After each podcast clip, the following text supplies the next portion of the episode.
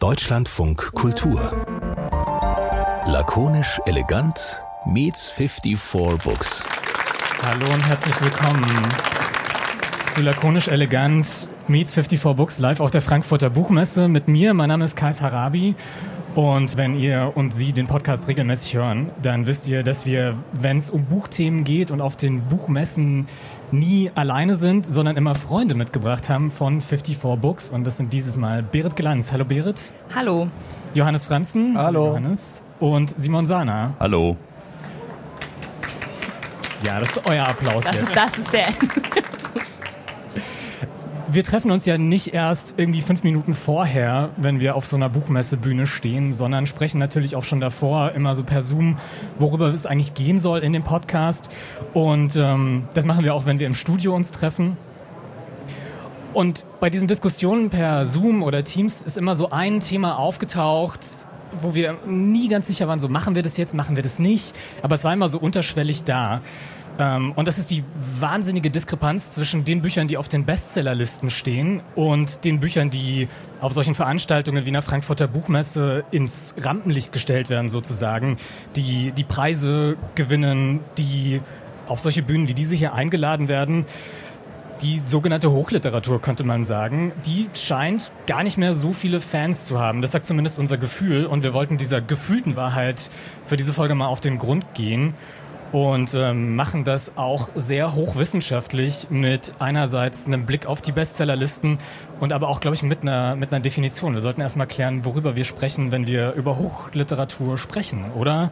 Ich gucke da gerade so vor allem die literaturwissenschaftliche Fraktion an Johannes und Simon. Was ist Hochliteratur? Ja, also Hochliteratur ist natürlich ein äh, stark wertender Begriff, der auch ein Kampfbegriff ist. Also man kann, glaube ich, nicht wissenschaftlich sagen, das ist jetzt Hochliteratur und das nicht. Aber man würde es quasi so definieren als quasi eine, eine Form von Literatur, die über Institutionen der Hochwertigkeit ausgezeichnet wird. Also zum Beispiel Literatur, die Preise gewinnt, den Buchpreis oder, äh, oder den, den, den Thomas-Mann-Preis, das ist Hochliteratur. Oder Literatur, die an Universitäten äh, besprochen wird oder Literatur, die Schullektüre wird. Also es gibt eben Institutionen, die quasi dieser Literatur einen bestimmten Wert zuschreibt und das ist Hochliteratur. Und diese Hochliteratur hat quasi dann diesen Wert und, äh, ähm, und so würde ich das jetzt quasi mal definieren. Hochakademisch. Zum Beispiel auch die Literatur, die in so Sendungen wie dem literarischen Quartett ähm, besprochen wird. Also ich glaube, das ist tatsächlich eine Sendung, wo man sagen kann, das ist so ein gewisser Ma Maßstab. Die Romane und die Bücher, über die dort gesprochen wird, kann man sozusagen als das bezeichnen, was wir Hochliteratur nennen, weil, wo du gerade die Universitäten angesprochen hast, gerade die Universitäten verändern sich ja in der Hinsicht inzwischen auch ein bisschen. Also da wird nicht mehr nur über das gesprochen, was man gemeinhin als Hochliteratur bezeichnen würde. Berit, du hast für unsere Folge dich mal durch die Bestsellerlisten gewühlt und dir Zahlen angeguckt, Ja, genau. um unsere Beweisführung quasi auch stichhaltig zu machen. Genau. Ich bin eine sogenannte brave Empirikerin. Ähm, und zwar ähm, gibt es, also Bestsellerlisten werden ja gemacht und es gibt eine große Institution, die äh, diese Zahlen erhebt ähm, und diese Zahlen kann Verlage oder Agenturen sich angucken. Manche Menschen haben Zugang. Es wird nicht sehr gerne darüber gesprochen, wie sich Bücher verkaufen, auch aus verschiedenen Gründen. Ich habe äh, das geschafft, ein bisschen zu recherchieren und habe mir die letzten Wochen angeschaut, wie viel Bücher man verkaufen muss, um in der Bestsellerliste in der Belletristik auf Platz 1 zu landen. Pro Woche. Man muss pro Woche zwischen 15 und 25.000 Bücher verkaufen, dann ist man auf Platz 1 in der Belletristik.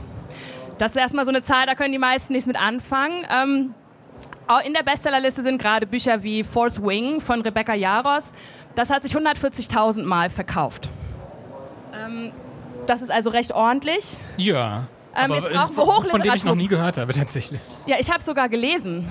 Ähm, es gibt aber tatsächlich, wir müssen jetzt ja auch über die Hochliteratur reden, das ist immer schwierig, weil man das, es wird schnell fies. Aber ich habe, der Weg, den ich gefunden habe, um über Verkaufszahlen in der Hochliteratur zu reden, ist, ein Buch, das sich 5000 Mal verkauft in der Hochliteratur, ist ähm, ein großer Erfolg. Es gab auf der Longlist des Buchpreises eine ganze Reihe Bücher, die sich äh, unter 1500 Mal verkauft haben. Das ist Nicht das sehr sind viel. Zahlen. Und über diese Zahlen will halt niemand sprechen, aber das sind die Zahlen, mit denen wir arbeiten müssen, wenn wir über Hochliteratur und Unterhaltungsliteratur sprechen. Also wir sprechen von 140.000 zu 5.000. Aber lässt sich an diesen Zahlen dann tatsächlich auch ein Bedeutungsverlust festmachen oder sind das irgendwie so, so nackte Zahlen? Weil am Ende ist es ja trotzdem Literatur, die ja auch Diskurse bestimmt.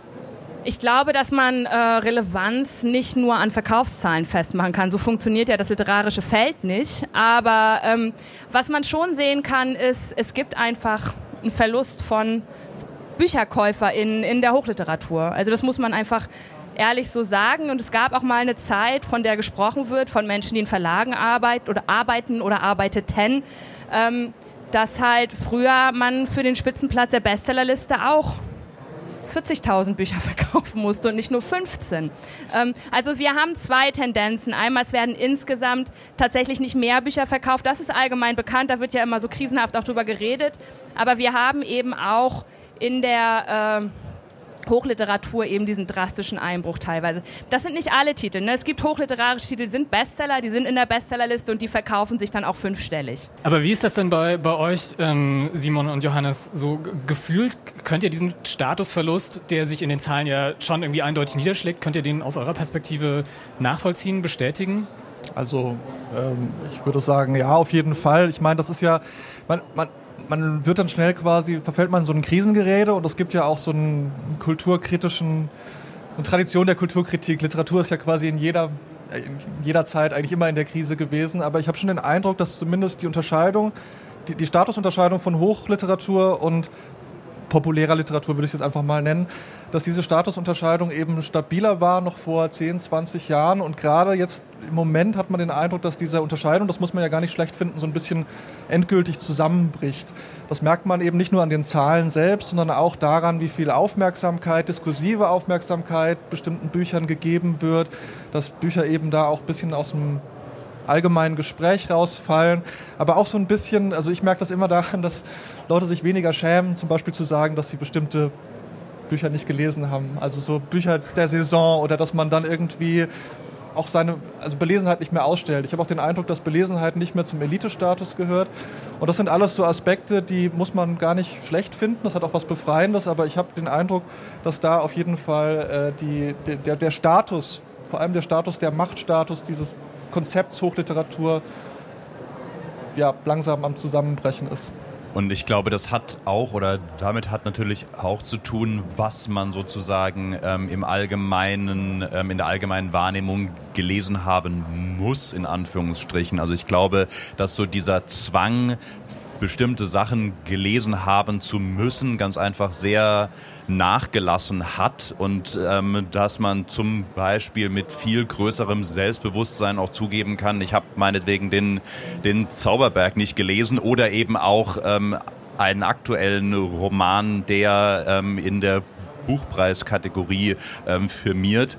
Und wir hatten ja auch im, im, Vorfeld zum Beispiel schon über anekdotische Evidenzen sozusagen aus unserer eigenen Wahrnehmung gesprochen. Und ich muss ganz ehrlich sagen, dass ich inzwischen viel mehr Sachliteratur lese, als ähm, gehobene Belletristik. Und das ist keine bewusste Entscheidung, sondern ich merke einfach immer wieder, dass ich bei gehobener Belletristik schnell aus der Konzentration falle. Und das liegt ähm, vielleicht an verschiedenen Faktoren, aber es ist irgendwie etwas, was ich beobachte und was ich durchaus auch im Bekanntenkreis immer wieder wahrnehme, dass Leute Sachbücher lesen oder eben sagen, ich lese jetzt halt am Abend ähm, noch einen Krimi oder irgendeine Reihe zur Unterhaltung und dass so dieses Segment der gehobenen Auseinandersetzung mit Fiktion irgendwie vielleicht auch an, an, an Platz verloren hat im Lesealltag sozusagen.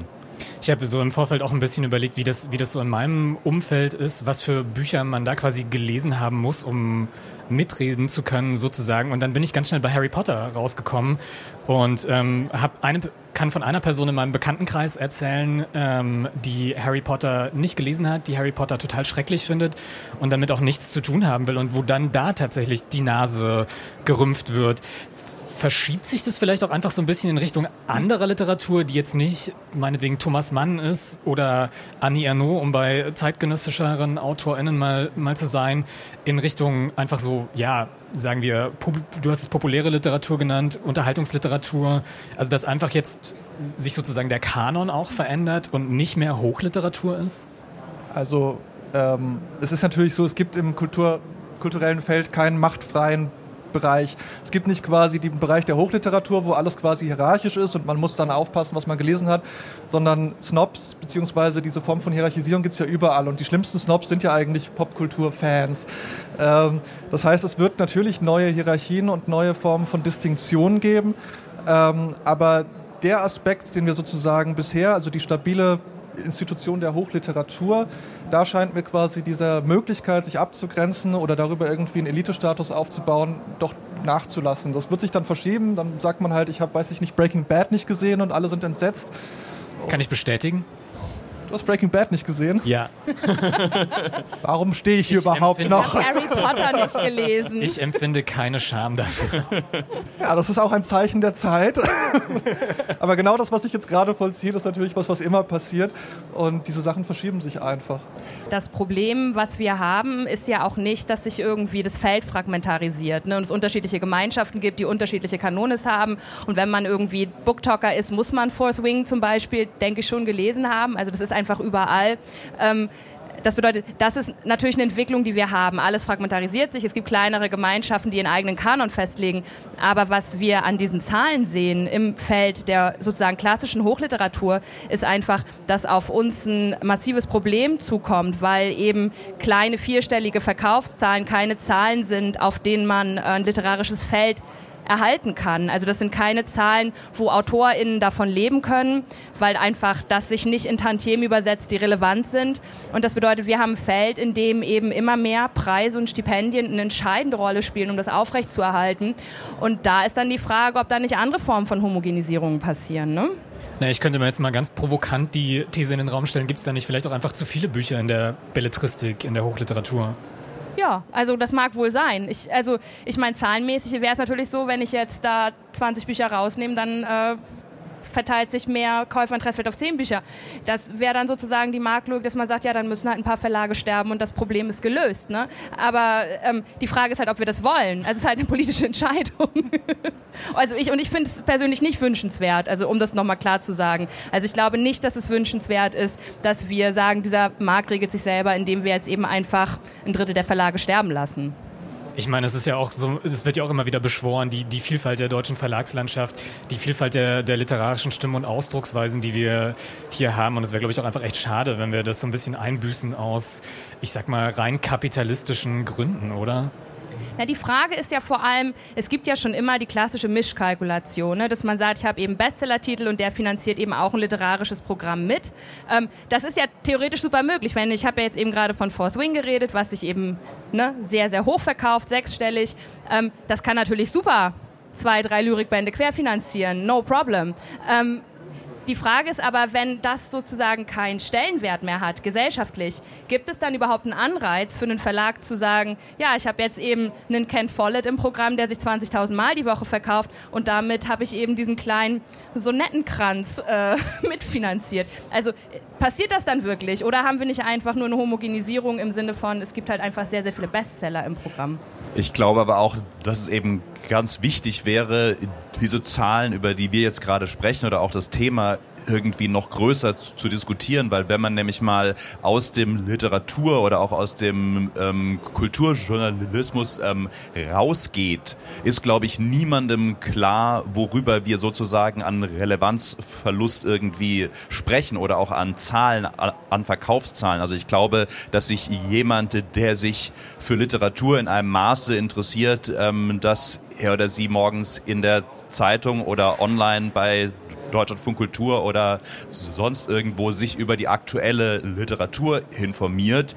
Die Person geht im Zweifelsfall davon aus, dass das sich sehr gut verkaufende Bücher sind und dass diese AutorInnen sehr bekannte und gut davon leben könnende ähm, SchriftstellerInnen sind. Und ich glaube, das ist etwas, was schlicht und ergreifend nicht so weit bekannt ist, dass das als Problem wahrgenommen wird, dass man eben ein Buch in einem sehr angesehenen Verlag veröffentlichen kann ähm, und sich das von der Aufmerksamkeit auch irgendwie ähm, verteilt und man aber trotzdem nicht davon leben kann. Also ich glaube, das ist ein Bewusstsein, das gibt es in der Breite gar nicht und deswegen ist dieses Thema auch so unterspielt.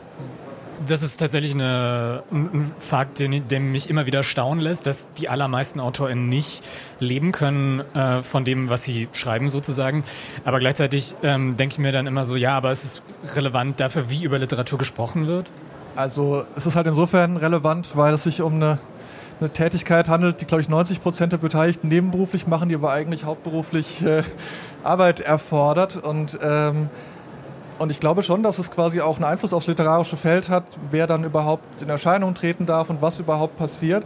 Aber die Tatsache, dass die meisten Menschen von ihren Büchern, und wir reden ja jetzt hier nicht nur von quasi Kleinstverlagen oder irgendwie äh, solchen Sachen, sondern auch von, von normalen Publikumsverlagen, ich glaube schon, dass das eine Rolle spielt, weil ähm, das hat natürlich auch Einfluss auf die Literatur. Das Geld schreibt immer mit am Text. Und ähm, wie gesagt, Berit hat ja schon zeige mal auf die arme Autorin. so war es nicht gemeint, aber jetzt hast du dich selber gemeldet. Ähm, was ich vielleicht noch, was ich gerade noch mir gedacht habe, beziehungsweise was ich interessant finde, ist, ein Problem ist natürlich, dass diese zurückgehenden Zahlen, also die Tatsache, dass immer weniger Leute diese Bücher tatsächlich lesen und kaufen, in der Diskrepanz steht dazu, wie sozusagen Institutionen, also Universitäten und Preise und das Feuilleton und so weiter darüber spricht, weil quasi diese Diskrepanz zwischen der Bedeutung, die durch diese Institutionen den Sachen ja zugewiesen wird, und der tatsächlichen gesellschaftlichen Bedeutung, jetzt mal ein altmodisches Begriff zu verwenden, der Vitalität dieser Kulturform, dass diese Diskrepanz wird irgendwann creepy. Und dann so den Eindruck hat, wieso sind da jetzt 80 Besprechungen von einem Buch, das vielleicht auch nur diese 80 Leute gelesen haben?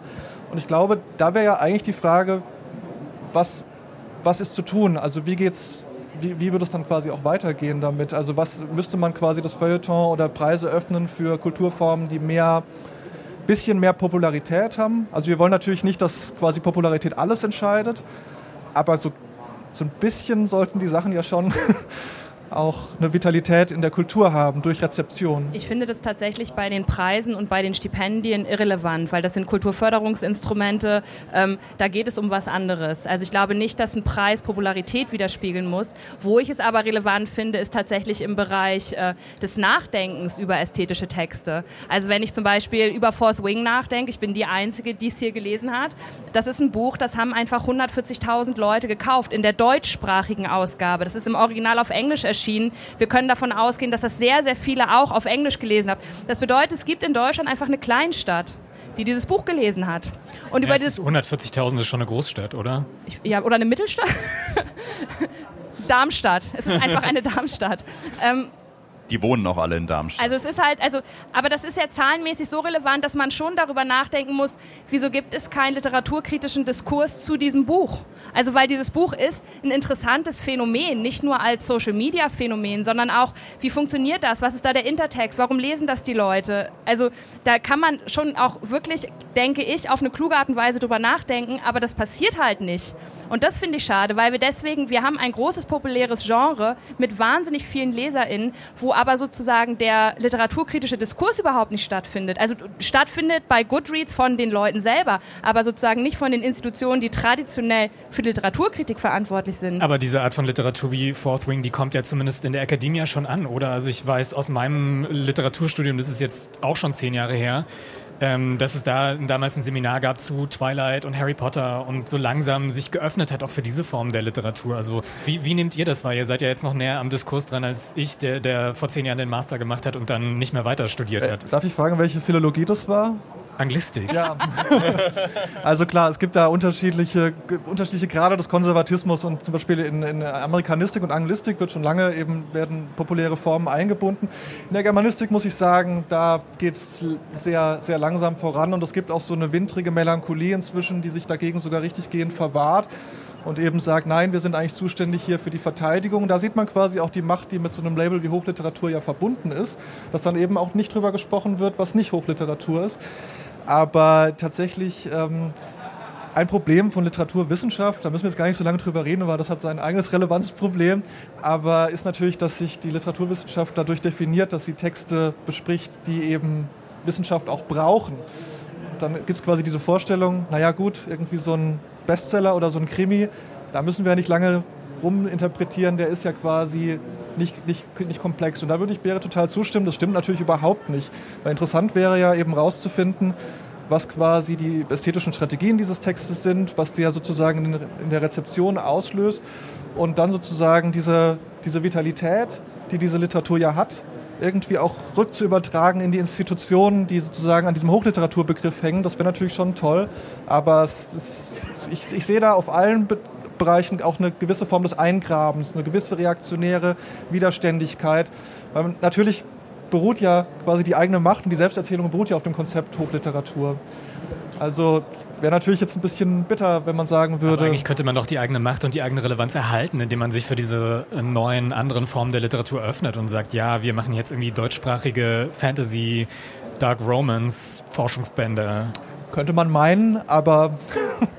ich glaube, das ist auch noch so ein gewisses Problem in, in der Germanistik insbesondere. Also da hatte ich den Einblick, ich bin ja inzwischen auch ein bisschen aus der Wissenschaft raus, aber so grundsätzlich wird häufig, wenn es um diese Literatur dann geht, auch häufig mehr über das Phänomen gesprochen als über die Literatur selber. Also dass häufiger darüber gesprochen wird, okay, ähm, was hat das denn zu bedeuten, dass ein Roman über TikTok ähm, sich 140.000 Mal verkauft hat, anstatt sich den Text selber wirklich als Text anzuschauen. Auf der anderen Seite habe ich die Erfahrung gemacht, irgendwie ähm, gerade wenn es um Seminare ging, die ich gehalten habe mit Erstsemestern, den Text, den ich immer anbringen konnte, um sozusagen ähm, auf traditionelle Text ähm, ähm, Erzählstrukturen zu verweisen, war Harry Potter. Ich, ich, konnte immer anbringen, das ist die Heldenreise, die funktioniert so und so,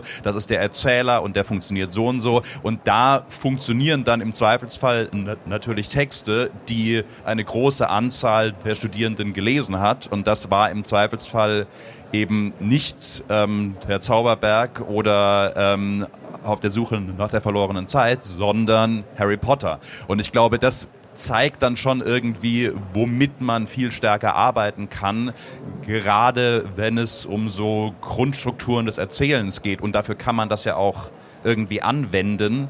Und das zeigt aber auch wiederum, dass man natürlich an diesen Texten auch noch ganz andere Sachen herausarbeiten kann, wenn man sie sich entsprechend vornimmt. Ich meine, es macht natürlich auch total Sinn, wenn man sich so Studien anguckt, warum lesen Leute eigentlich, dann ist irgendwie die häufigste Antwort immer zur Unterhaltung, zum Zeitvertreib und nicht um sich intellektuell auszutoben, was glaube ich wir vier, die wir hier auf der Bühne stehen, vielleicht noch ähm, antworten würden. Ähm, produziert da vielleicht auch eine ganze Sparte an, an Verlagen an der Leserschaft vorbei? Das würde ich gar nicht sagen. Also die Frage ist eben, wenn wir diesen fragmentarisierten diesen Buchmarkt haben. Und wir haben hochliterarische Titel, die sich eben sehr schlecht verkaufen oder eben vierstellig verkaufen oder 5000 Mal, wenn sie erfolgreiche Titel sind. Dann haben wir natürlich ganz selten das Gefühl von einer Gemeinschaft, die über dieses Buch sprechen kann. Und ich vermute, dass das mal anders war. Wir haben aber tatsächlich auch hier wieder versucht, irgendwie zumindest ein bisschen in Daten reinzugucken. Ähm, und zwar hat Simon sich äh, Bestsellerlisten in der Vergangenheit angeguckt. Ich war die Gegenwart und Simon ist the past. Ja, genau. Und zwar habe ich mir mal die Jahres Bestsellerliste von 1964 angeschaut. Und ähm, was ich gefunden habe, waren ganz einfach die, ähm, die ersten Plätze übers Jahr verteilt. Also es geht jetzt nicht irgendwie um die Top 10 ähm, zu einer bestimmten Zeit, sondern immer der erste Platz. Und auf diesen ersten Plätzen standen Günter Grass, Heinrich Böll, Ingeborg Bachmann, Max Frisch und die vier haben sich das Jahr eigentlich abgewechselt. Also das waren die ersten Plätze 1964.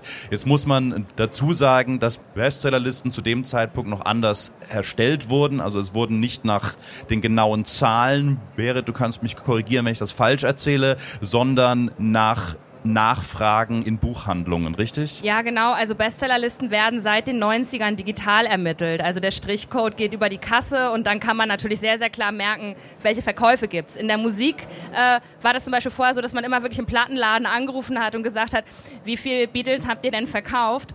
und das hat tatsächlich dazu geführt, dass sich in den 90ern in der Musik drastisch die Bestsellerlisten verändert haben, ähm, weil tatsächlich wurden ganz andere Sachen verkauft, als das, was die Musikläden so mitgeteilt haben. Und das ist recht wahrscheinlich, dass das bei den Büchern genauso ist. Da gibt es aber tatsächlich gar nicht mal ja. so viel Forschung. Man würde denken, das ist total untersucht, aber äh, was da sozusagen die Digitalisierung verändert hat, wissen wir gar nicht. Aber es kann eben sein, dass Bestsellerlisten aus den 60er Jahren den Buchhandelsbias mit drin haben. Also dass wir da vielleicht Fourth Wing der von 1964 gar nicht mitbekommen. Und das Spannende wäre ja aber auch eben, wie du gerade sagst, wer wird in, in dieser Zeit sozusagen als Bestseller würdig erachtet, weil wenn man das Ganze auf heute übertragen würde, hätten wir vielleicht auch andere Bestsellerlisten, wo dann vielleicht eben auch ein Roman, der auf der ähm, Longlist des Deutschen Buchpreises ähm, steht, dann doch wieder in den Bestsellerlisten auftauchen würde, weil man eben einen Roman wie Fourth Wing dann in dem Segment überhaupt nicht als ähm, Bestseller würdig erachten würde.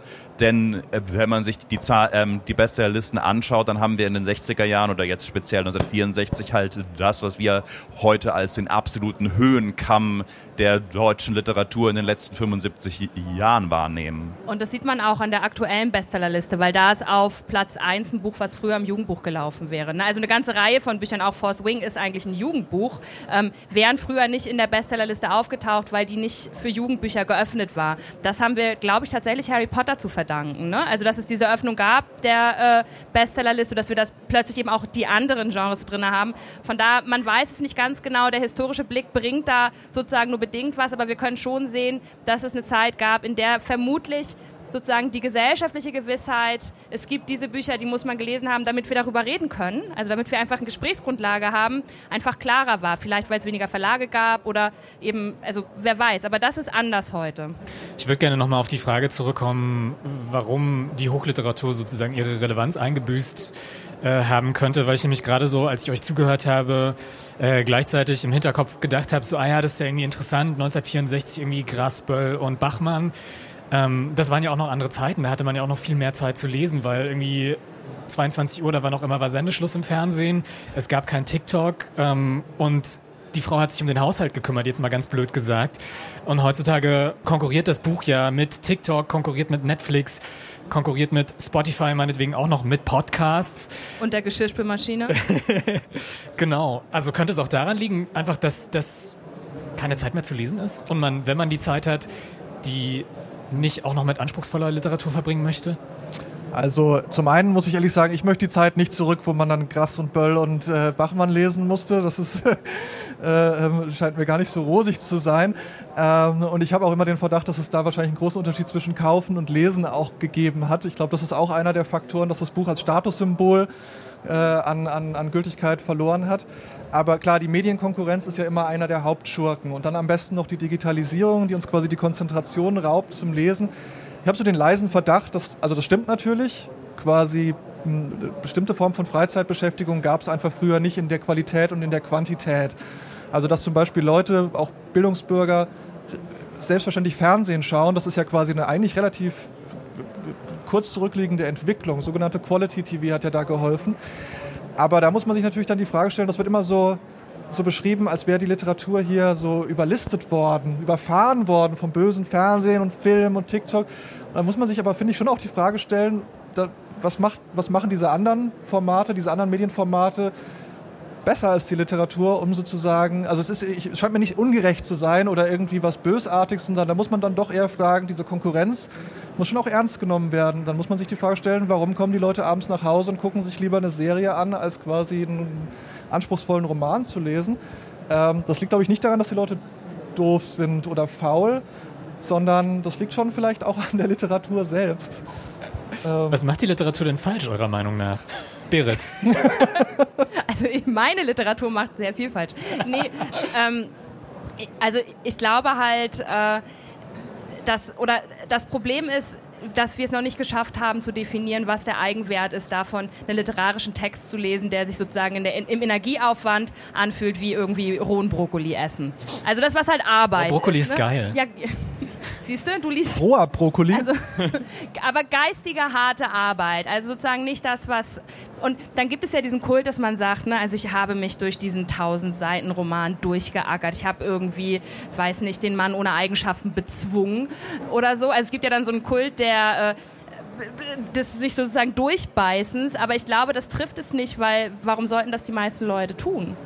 Also man muss natürlich dazu sagen, das war ja schon immer so. Also die, die, Entwicklung, dass es quasi die, die hohe Literatur weniger gelesen wird als die populäre, ist jetzt keine neue Entwicklung. Aber es ist ja tatsächlich so, dass unser Freizeitverhalten und für die meisten Menschen, 99 Prozent aller Rezipientinnen, ist Literaturlesen halt ein Freizeitvergnügen. Und ich finde schon, dass Literatur in dem Kontext auch bestehen muss. Und ich habe den Eindruck, gerade im Kontext des Begriffs Hochliteratur, im Hochwertsegment der Kultur ist inzwischen tatsächlich so ein Brokkoli-Bergsteiger-Kult. Also es hat immer so was Ausschimpfendes, leicht kulturkritisches zu sagen. Niemand will mehr lange Romane lesen. Und ich glaube, das ist nicht die Art und Weise, wie man eine Kulturform rettet, sondern man könnte sich ja zum Beispiel die Frage stellen, und das ist ja was, was auch passiert, ob wir es wollen oder nicht, inwiefern Hochliteratur sich an bestimmte Rezeptionsanforderungen auch anschließen kann. Also dass man dann zum Beispiel sagt, okay, dann schreibe ich meinen Roman nicht als fragmentiertes Meisterwerk des inneren Monologs, das irgendwie an James Joyce erinnert, was ja jetzt auch schon wieder 100 Jahre auf dem Buckel hat, sondern schaue, ob es da vielleicht Aspekte gibt, die Leute zu hucken. Also in der Literaturwissenschaft gibt es inzwischen so einen Begriff, Rita Felsky hat den geprägt, vom Hooked sein. Also dass es auch darum geht zu beschreiben, wie Menschen eben dann süchtig werden oder eine starke Bindung zu einem literarischen Werk entwickeln. Und das scheint mir was zu sein, was quasi in der im Hochkultursegment fast abgelehnt wird. Und ich glaube, diese Haltung zu verabschieden wäre schon mal der erste Schritt auf dem Weg zur Rettung der Kulturform. Ich glaube, das hätte aber auch damit zu tun, wie man ähm, Lesen beziehungsweise ähm, Lesen als öffentliches Phänomen oder als, als, als Phänomen in der Öffentlichkeit wahrnimmt, weil wir haben ja auch zum Beispiel im, im Filmbereich oder im Serienbereich haben wir ja auch Serien, die von der Visualität her anstrengender sind, die irgendwie langsamer sind, die auch jetzt kein ähm, irgendwie, ähm, wo man nicht mal drei, vier Folgen hintereinander schaut, einfach weil es zu anstrengend ist.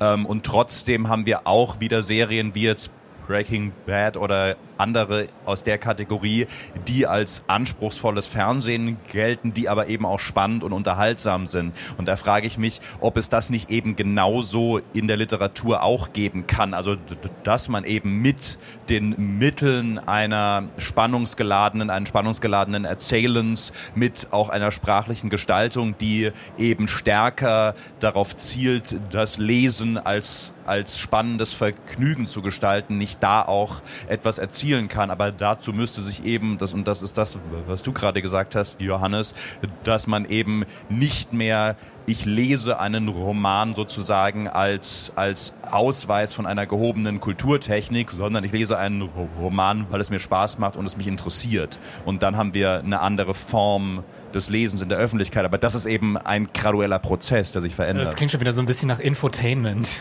Ja.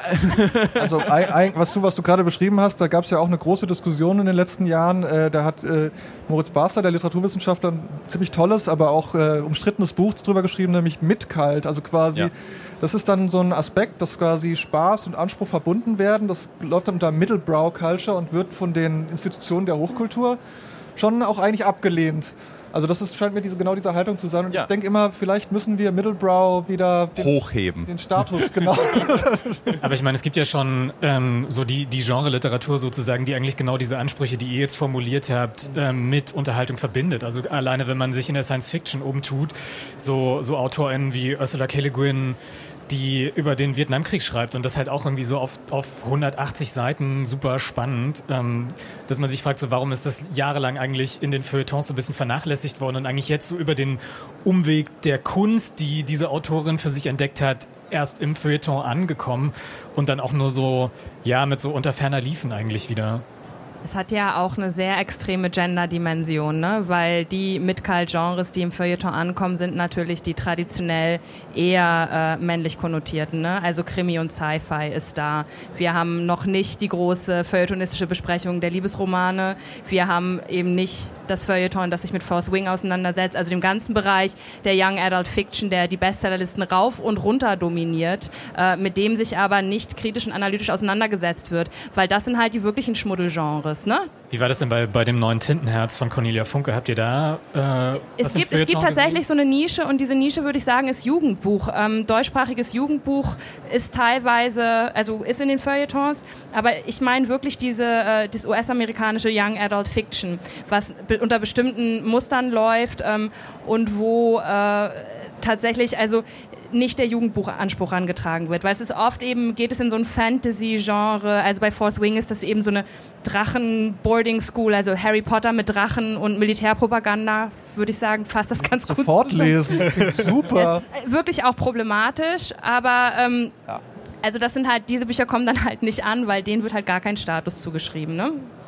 Aber es hat ja auch so ein bisschen, glaube ich, damit zu tun, dass sich die, ich will jetzt mal so den Sprung von, von Thomas Mann und Heinrich Böll und so wieder so in die, in die Gegenwart zur Zeit. Die Drachenakademie.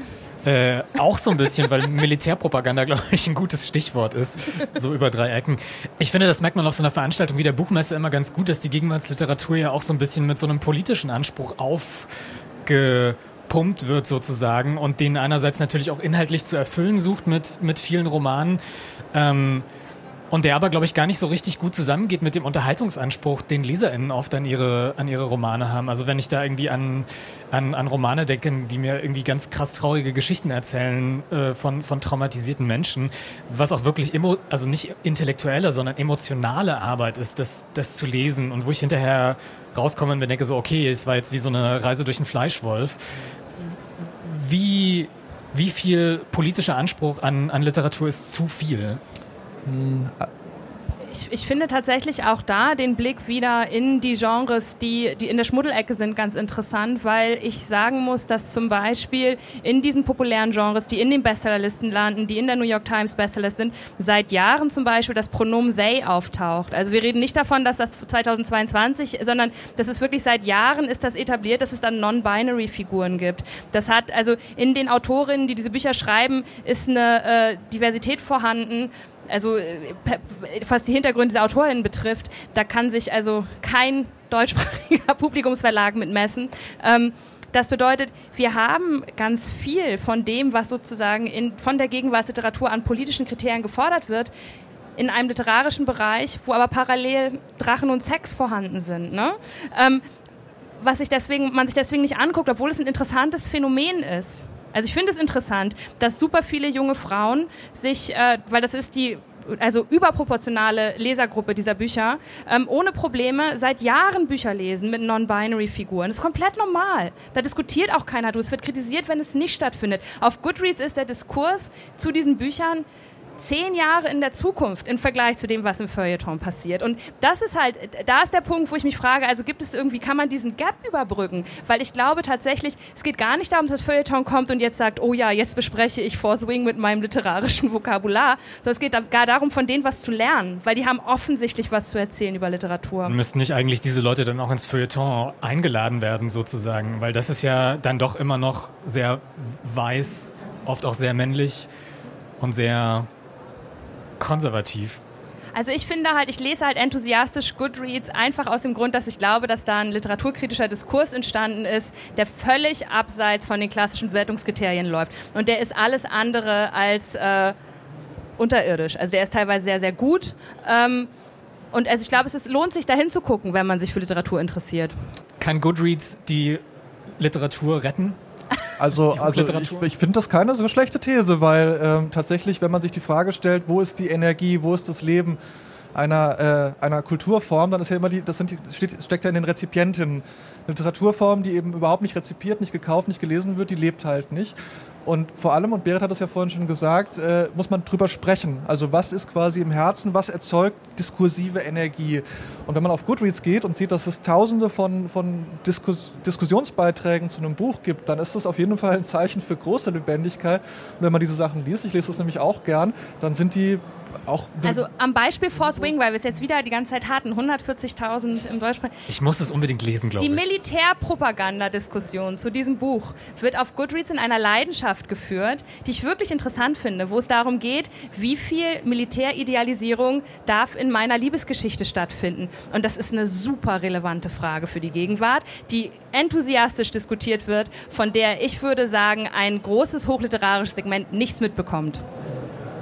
Aber mehr Fantasy rettet ja jetzt nicht unbedingt die Hochliteratur, sondern so die, die Literatur an sich. Wie kriegt denn die Hochliteratur oder was muss die Hochliteratur machen, um die Kurve zu kriegen? Muss sie Zwei, drei Drachenakademien. mehr, mehr Sex, mehr Drachen oder wie? Ich glaube, dass der, der erste Schritt wäre, den, das, den Status aufzugeben, daran, daran mitzuarbeiten, dass quasi diese Unterscheidung, die eben eingeschlafen ist, die inzwischen mehr Energie aus dem Feld rausnimmt als reinbringt, die eben aufzugeben und zwar von allen Institutionen und einfach wieder auf andere Dinge zu schauen, wie zum Beispiel eben jetzt nicht unbedingt reine, reine Verkaufszahlen, das soll natürlich kein billiger Populismus sein, aber sowas wie, da findet eine Diskussion statt, die ist total energetisch, das ziehen wir quasi rein in den Bereich auch der Institutionen der Hochwertigkeit. Das wäre, glaube ich, ein Anfang. Aber in dem Moment, wo man sagt, wir sind Hochliteratur und das ist verbunden damit, dass es quasi schwer zu lesen ist, dass es quasi unglücklich macht und so weiter und so fort, also so ein ganzes, ganzer Kanon von Kriterien, das scheint mir irgendwie kein guter, das scheint mir irgendwie nicht mehr Ja, ich, ich glaube, im Grunde genommen, Hochliteratur muss sterben, um zu leben, sozusagen, weil in dem Moment, wo der Begriff Hochliteratur an Relevanz verliert und verschwindet, verschwindet ja nicht per se anspruchsvolle Literatur, sondern äh, es verschwindet eine Abgrenzung, äh, es verschwindet eine Konstruktion von das ist Hochliteratur und das ist weniger hohe Literatur. Und in dem Moment besteht vielleicht auch stärker die Chance, dass sich eine Literatur entwickelt, die Anspruch mitnimmt, aber eben auch ähm, Unterhaltung und eine Möglichkeit zur Rezeption bietet, die dann eben wieder spannender ist. Also im Grunde genommen muss sie verschwinden, damit etwas entstehen kann. Wenn ich jetzt die Augen zumache und mir einen Buchladen vorstelle, der, der das geschafft hat, wie soll das aussehen? Also wird dann einfach nicht mehr getrennt sortiert nach Krimi, Fantasy, Literatur, wie kommt das bei den LeserInnen sozusagen an? Das ist eigentlich, glaube ich, die Frage. Ich glaube, man kann da super gut mit einer äh, Sportmetapher ran. Das hat doch auch der aktuelle Buchpreisträger äh, mehr oder minder erfolgreich auch probiert. Ähm, und zwar haben wir momentan die Situation, dass Hochliteratur ist so wie Curling bei der Winterolympiade. Interessiert echt wenige, die dafür brennt. Und das ist auch vollkommen okay, dass es Curling gibt. Aber wir haben sozusagen ja auch noch Schanzenspringen, wie nennt man das? Skispringen. Skispringen. Oder den 100 Meter Sprint. Schau, meine Sportmetaphern scheitern schon daran, dass ich nicht weiß, wie das heißt, wenn die da runterfahren. Aber das gibt es ja auch. Und das bedeutet, wenn ich über die Winterolympiade Bericht erstatte, schaue ich mir Curling an und die Schanzenabfahrt. Das bedeutet nicht, dass die gleiche, im gleichen Format stattfinden müssen, aber sie müssen ja beide stattfinden. Ansonsten habe ich ja nur die halbe Winterolympiade. Und das ist, finde ich, das. Also ich bin ja nicht dagegen, dass es Hochliteratur gibt. Ich finde es super, dass es Bücher gibt, die vielleicht auch nur zehn Leute lesen. Ich meine, ich habe eine Sprache gelernt, die 300.000 Leute sprechen. Also klein ist kein Problem, klein ist toll. Aber man muss vielleicht nicht sagen, klein ist das Einzige, wo wir reden wollen. So. Ja, ihr, könnt, ihr müsst lauter klatschen, damit man euch hört, glaube ich. ähm, ja, ich glaube, dem ist nicht so richtig was hinzuzufügen, weil dass wir die Literatur mögen, alle vier, da sind wir uns relativ einig.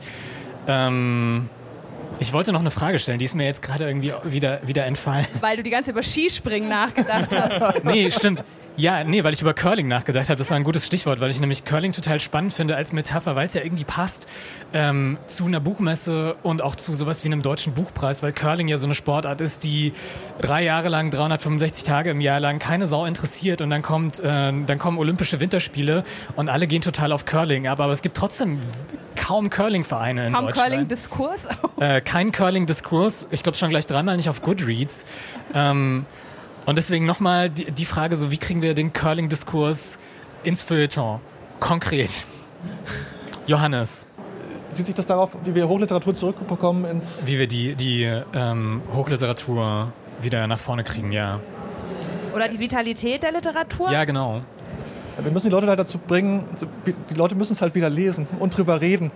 Das scheint mir die grundsätzliche Frage zu sein. Das scheint mir dann und schon aber das funktioniert ja auch immer wieder. Es gibt ja auch immer wieder hochliterarische Titel, die starke Debatten auslösen. Wir hatten jetzt gerade einen Titel in der Shortlist mit Anne Rabes Buch. Also da sind ja gesellschaftliche Debatten dran und die werden geführt. Ähm, und also ich denke, Hochliteratur ist ja alles andere als impotent. Mhm. Es ist halt bloß so, dass ich glaube, das Feld würde insgesamt breiter sich aufstellen können und die Vitalität aus anderen Bereichen mitziehen können, wenn es sich öffnen würde. Habt ihr noch was hinzuzufügen? Amen. Nein. Dann preach, Berit. äh, ja, danke euch dreien. Danke an Berit Glanz. Danke an Johannes Franzen. Danke an Simon Sana von 54 Books. Danke dir. Ich nehme auf jeden Fall mit, dass ich mir auch Fourth Wing angucke, um über die Literatur in ihrer Gänze äh, urteilen und nachdenken zu können. Und ähm, ja, dass wir einfach auch wieder ein bisschen die Vitalität der, der Hochliteratur an die Leserinnen und Leser bringen müssen. Und das ist, glaube ich, so, auch wir als, als Kulturpodcast und als Feuilleton äh, uns das auf die Fahnen schreiben müssen. Danke euch fürs Zuhören.